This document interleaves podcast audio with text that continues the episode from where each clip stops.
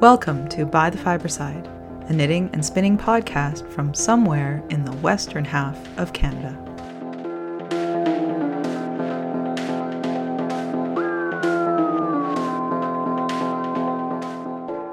Episode 67 Change.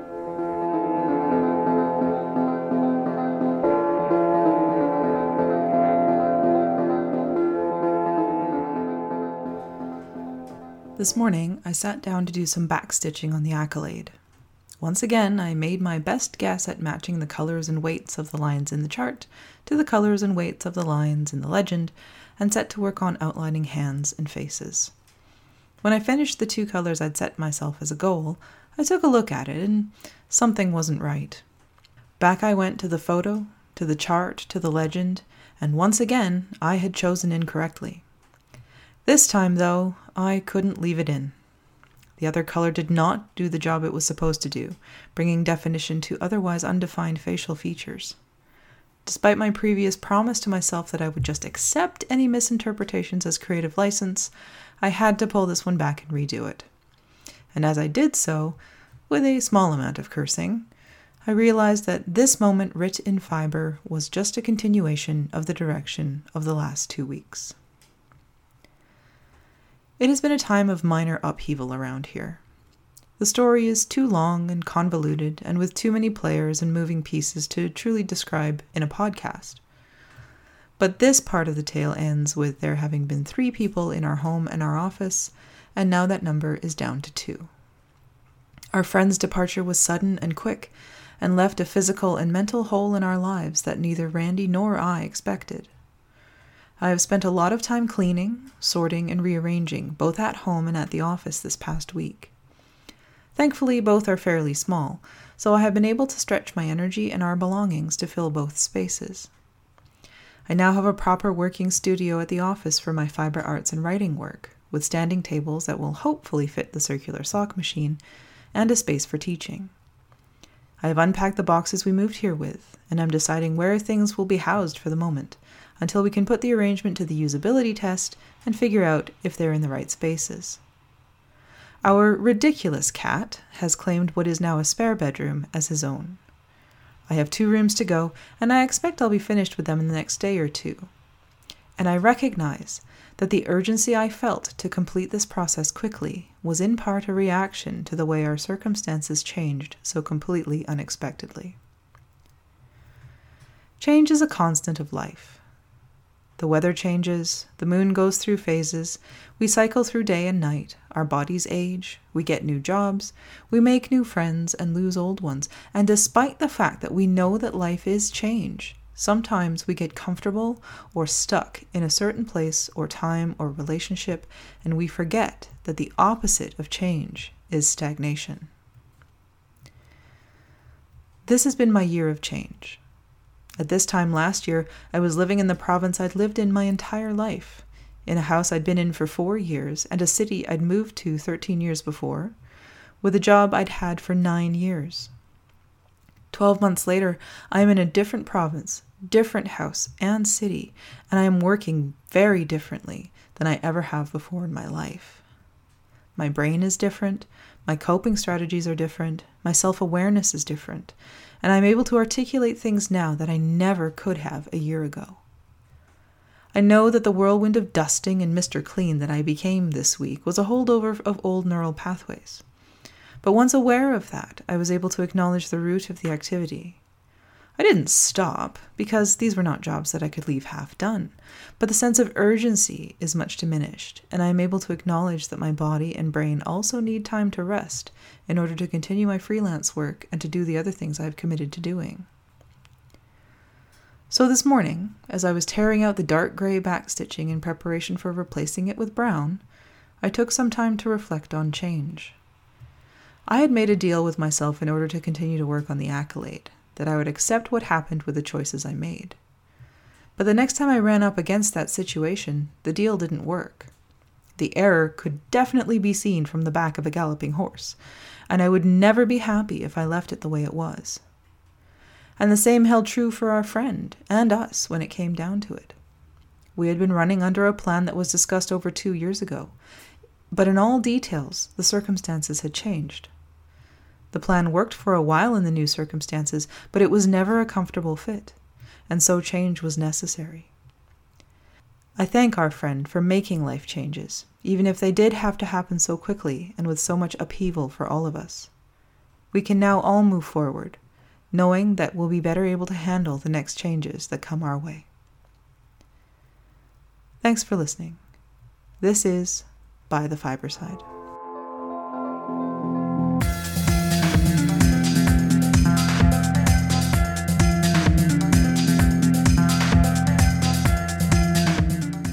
Fiber Week. I found it very interesting as I was tidying up this week and rearranging the office so that I can have a studio up front, a space where I can actually work and, and where I have space for everything. I found it interesting that creating that space really inspired me to you know think think more about what I want my fiber arts career to be like and and actually be able to envision it and envision working on it. I guess I've really missed having a fibratorium. You know, I, I had a fibratorium in the old house back in Edmonton. And, you know, it was the space where I went to think about fiber stuff. And I didn't, I, ha- I had a space where I had my great wheel set up in the office as it was before, but it was more just sort of shoehorned in there. And now I'm actually creating a space where I can I can see what I need to do. So I think that's going to have a real big impact on on how I approach things over the next couple weeks. Just need to do a little bit more cleanup. There's a few things that we still need to to sort out. There's plenty of house plants that somehow or another need to find homes because right now they're sitting on the, the table that I have in the center, which will be for my uh, for classes or or a place to to sit. So so yeah, but it's it's coming along. And I needed to come along because there's been a lot of interest in the last couple weeks from from people who want to learn how to spin here locally. So I'm really really focused on trying to get a uh, learn how to spin on a top whorl spindle class up and running before the end of October. I have a, a one hour, one and a half hour class already created. I'm going to look at that material and see if I can expand that into a two or three hour class, you know, maybe do it for a half day on a weekend and and see I I'm on two minds about that because I usually find that about the 1 hour and a half mark people's brains are pretty full. So I may still leave it like that, but I'll still explore it and see if I can if I can expand it, how I might be able to expand it. Yeah, we'll we'll get that going. I'm also teaching an introduction to wet felting class at the local library in November. We're going to make Christmas ornaments, little felted Christmas balls for the for the tree, and so I'm making some samples. And I've forgotten how much fun it can be to wet felt. You know, yeah, I'm a spinner, so so you know, in some ways it seems almost like a waste of wool, but you can make some super cool things. The, the first one I made was not very good. I didn't think so. It, it turned out really flat, and I, I'd used two different textures of wool in it. And then when I was sitting there drying, I'm like, if I embroider black eyes on this, it becomes a superhero pickle. So you know it, it just it's, it's it's a different outlet for creativity. And so it's i mean it's soap and water and wool and what's not to like? It's it's good clean fun. So i'm going to uh, um, be working on that. I'll probably create some cool bats uh, just with some some texture in them some maybe a little bit of color so that people can just use that uh, for their for their ball. And uh, yeah it should be a ton of fun. We also had Worldwide Spin in Public Day, and I was not sure what was going to happen here because you know it's I've, I've noticed it's quite a small community but we had 10 people out and three of them i'd never met before so there's there's there are spinners here lots of them and and I'm, i hope i'm going to be able to continue to get to know them and and interact with them and and you know form a really good community here and it's it's just been it's just it was just a blast to be out there with with everybody and and see what everybody was working on and and see you know what what they were spinning and what they were spinning on. The one lady had this fascinating old uh, antique wheel that had a rope footman. And I mean, it obviously worked because you got a lot of spinning done, but I kept looking at it going, oh, it's rope. It's not actually, how does that work? But it was, it was super fun. We had initially, I initially planned to be outside. Somehow or another, um, it went from summer to winter just overnight. So it'd been really rainy all week. So we moved inside to the mall. Uh, they were happy to accommodate us, and we were we were super glad that they were able to do that. So it was it was a lot of fun. I hope everybody else had a really great Worldwide Spin in Public Day. So again, not so much uh, of an update on my technical spinning, besides the fact that you know I'm I'm now getting to a place where I can actually focus on it as well as, you know, figure out what I want to teach in the future. Speaking of teaching, let's get into level four. We are on to module B2 and B3, which is all about flax. There are nine skeins that I had to spin for level four. And I don't know if it's still nine skeins, uh, but it's probably pretty close to that. One of them is a blend. It's a flax wool blend. So Linsey Woolsey is what it's called which is definitely an interesting thing to spin. And my instructor asked me how I finished it, and to be honest, I have no idea. It doesn't say in my notes. It was a very long time ago. I expect I just washed it like wool. Um, I just, you know, threw it in, in hot soapy water and let it sit there and then took it out and rinsed it and hung it to dry. But that may not have been appropriate. And that's something that I should definitely look into. There are five skeins from line flax and three skeins from tow, although technically it's just two because you spin one bleached, one natural, and then you have to bleach a natural. So you can just basically spin twice as much of the natural and then make two skeins and bleach one of them. I hung mine in a window for five months, as well as boiled it for three hours, and it barely made any difference in the color. So, those are the instructions from the uh, Practical Spinner's Guide to Cotton, Flax, and Hemp. I, I don't know. There is definitely a difference in the color, but it's like degrees of tan, not white. So, what are the things we need to talk about with when we talk about flax? Depending on if it's tow or line, let's start talking about tow. It needs less twist. They're very long fibers, even tow is fairly long. So it, it doesn't need nearly as much twist to hold it together. It's more like a long wool. Flax has a natural S twist, so you may want to spin it S and ply it Z, which is opposite from what we quote unquote usually spin, which is, you know, spin Z ply S. You also probably want to spin it wet, especially the tow, because that will help smooth down the yarn. If you wet your fingers in a bowl, kind of shake them off, you don't want them soaking wet.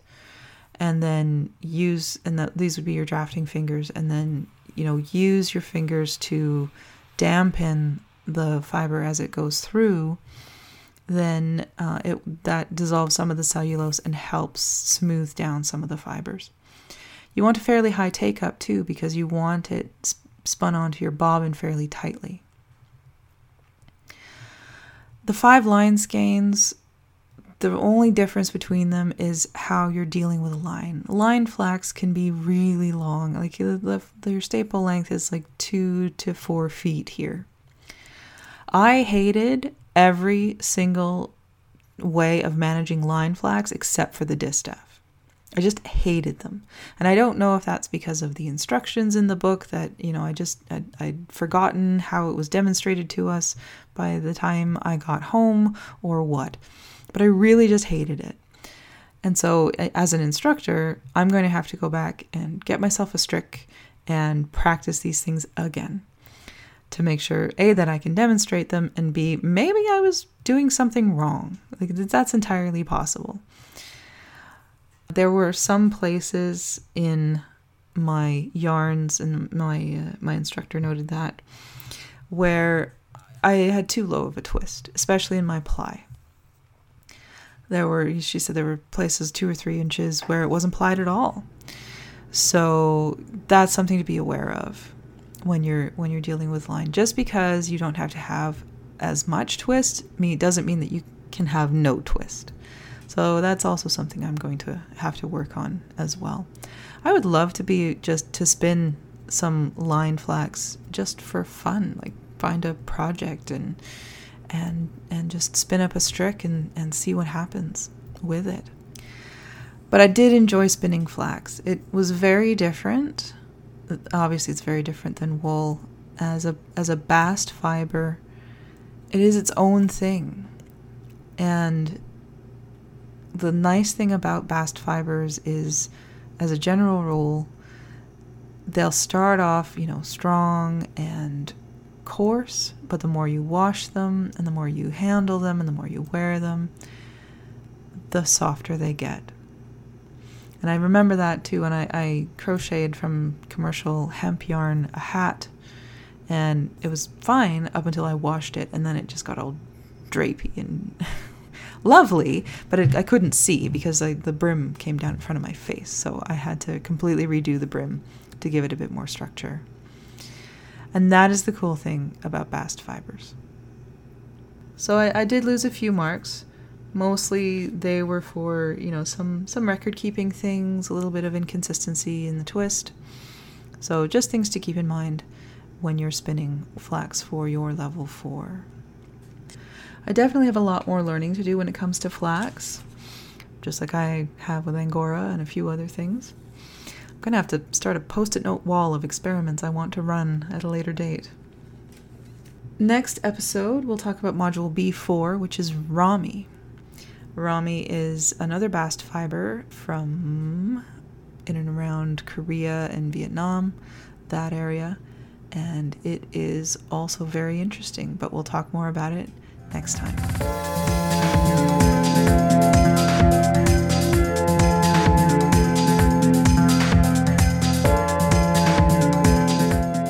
Fiber notes. So I was working on the wedding shawl and I was getting really close to the end of chart four and I'm still barely into like the third color of this yarn and I wasn't sure that it was going to use up as much as I thought it was going to use up. So I decided to do a bunch of math. Math. Oh boy, knitting math. I tried to do it by hand at first, uh, just with a calculator in my brain and a piece of paper. And somewhere along the line, I messed up somewhere in chart three and I gave up. And so the other night, I sat down with a spreadsheet and did it with a spreadsheet, which was much easier, and, and I could keep track because I had you know row row numbers and all of that jazz. And and so I figured out exactly how many stitches are going to be in this shawl, which is over forty thousand. Yep, there we go, forty thousand. But I also determined that by the end of chart four, I should be 44% of the way through my yarn. And I'm definitely not 44% of the way through my yarn. I haven't even bothered weighing it. I just, I know that. So then I sat and I tried to figure out if I could add uh, more to this particular section because we're into sort of the knot section in between the two main motifs of this shawl. And I wanted to see if I could add enough stitches or if it was possible to add enough stitches and still have enough yarn. And then when I actually got into the math and I needed to, if I was going to add two repeats, I would need to add 48 stitches, which really came down to 48 more rows of this. And it was like, oh my God, that is a lot of rows and yarn. And then I looked at the pattern and it just was not, it was not going to look good. So I talked it over with Randy and so, sort of told him what I'd been doing with the math and what it would all mean. And he looked at me and said, We agreed that this would be the shawl. Because I'd said I could tear it all back and find a different pattern that would actually use up most of the yarn. And he's right. It doesn't really matter how much yarn is left. I spun it with the intention of using it for a wedding shawl. I'm still using it for a wedding shawl. The fact that it's not going to use as much as I thought is immaterial. It's still going to be beautiful. It's still going to go through at least one round of the colors. It's just not going to end at the end of the ball or even close to the end of the ball. And really, it's a shawl that's 40,000 40, stitches. So why am I stressing about this? It's still going to be beautiful and big and all of that. And I will have, you know, a good, probably at least quarter, if not more, of the ball left to do something else with. So I haven't been working on the shawl very much in the last two weeks, in part because of all the cleaning, but also because I've been trying to get this math done and figure out what I want to do. Now I've figured out what I want to do, I can start working on it again. So I'm two pattern rows away from the end of chart four. Then I will move on to chart five and six. And it's going to be beautiful. And then, then I'm going to block it and it's going to be amazing. So while that was sort of on hold, I finished the vanilla latte socks I was working on. I knit them in women's size 8. They're a perfect fit, so that worked out quite well uh, for the person I knit them for. And then I went digging in my cabinet and I found a pair of socks I started a, over a year ago. The yarn is the Boo colorway from Sea Turtle Fiber Arts. It is a her what does she call them? Streckles, streckles, streckles, which is speckled stripes. And it's purple, orange, and black, so very Halloweeny colorway. And I had intended to have a pair of those socks ready for me by last Halloween, and that didn't happen. So I've pulled them out again, and I'm aiming for this Halloween, which is a month away. Very funny. I'm hilarious. The pattern is uh, vanilla is the new black. Can we sense a theme here? Vanilla latte socks, vanilla is the new black. Someday I'll knit complicated socks again.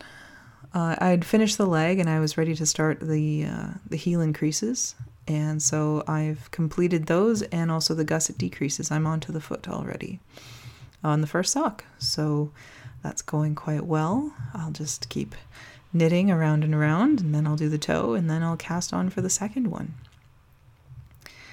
Vanilla's the New Black is a, a really nice pattern. I, I like the way the heel fits. Uh, I'm doing the 68 stitch one. I'm hoping that this will be a, a good a good size. I can't fit in a 64 stitch sock anymore. I don't understand why, whether my gauge has changed or my feet have gotten bigger, I'm not sure.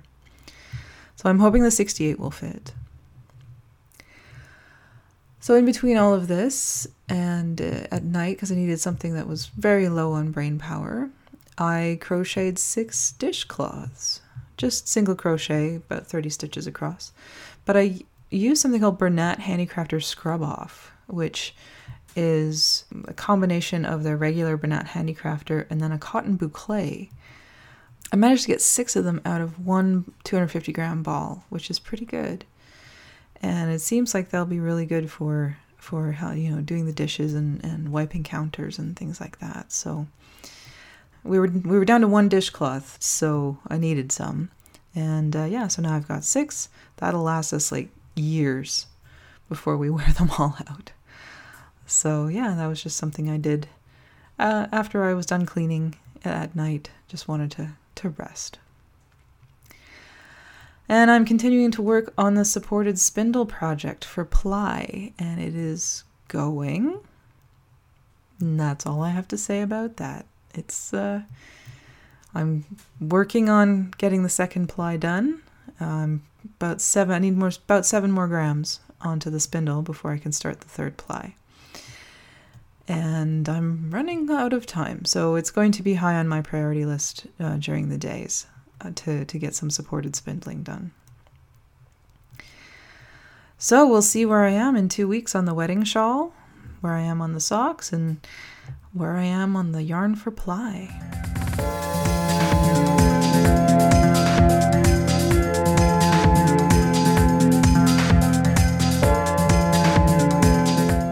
Cranking on the fiber side. I did find emery cloth. I had to go to a plumbing shop of all places. And even then, because most most new installations for plumbing are plastic, they had only one box of uh, an emery cloth roll. But I did find it, so that that's one check mark on the list of things I needed. I also found an oil applicator bottle that will hopefully work. It's a cooking bottle that I found at a dollar store, but it's squeezable. It has a, a small tip on it, so hopefully it will apply the oil the way we need it to. I've also cleaned the needles in isopropyl alcohol, so at least you know they're all ready to go. The cylinder needles are done, the ribber needles, because I'm not going to start with the ribber. I just want to see how the cylinder goes. So the ribber needles are soaking in alcohol right now. We'll uh, we'll get those ready. And rearranging the office so that now I actually have a, a place to set this up that will be, you know, relatively contained and out of the way just makes a huge difference. So we'll take everything down to the office again and get the uh, machine set up on the table, get it oiled, and then I'll follow along in the instructions on how to cast on. It'll be uh, it'll be fun to get that going.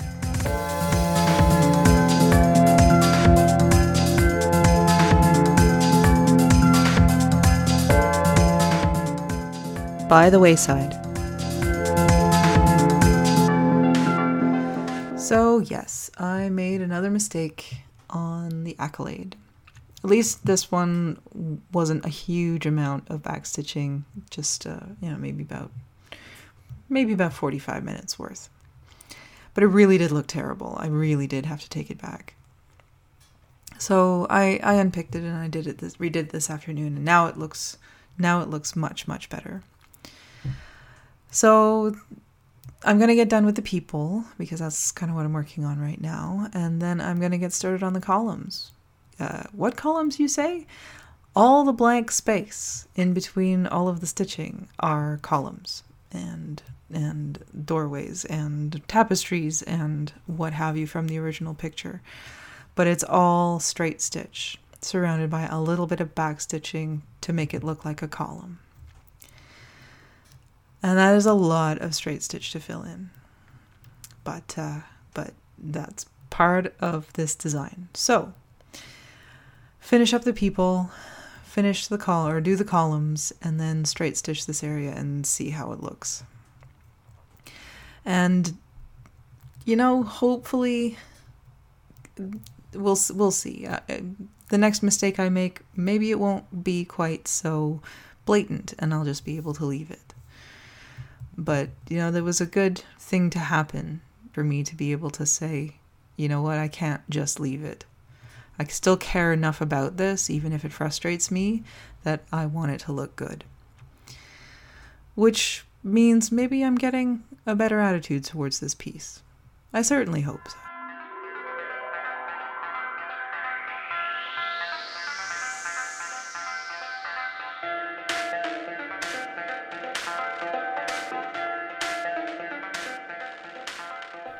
Thank you for joining me for episode 67.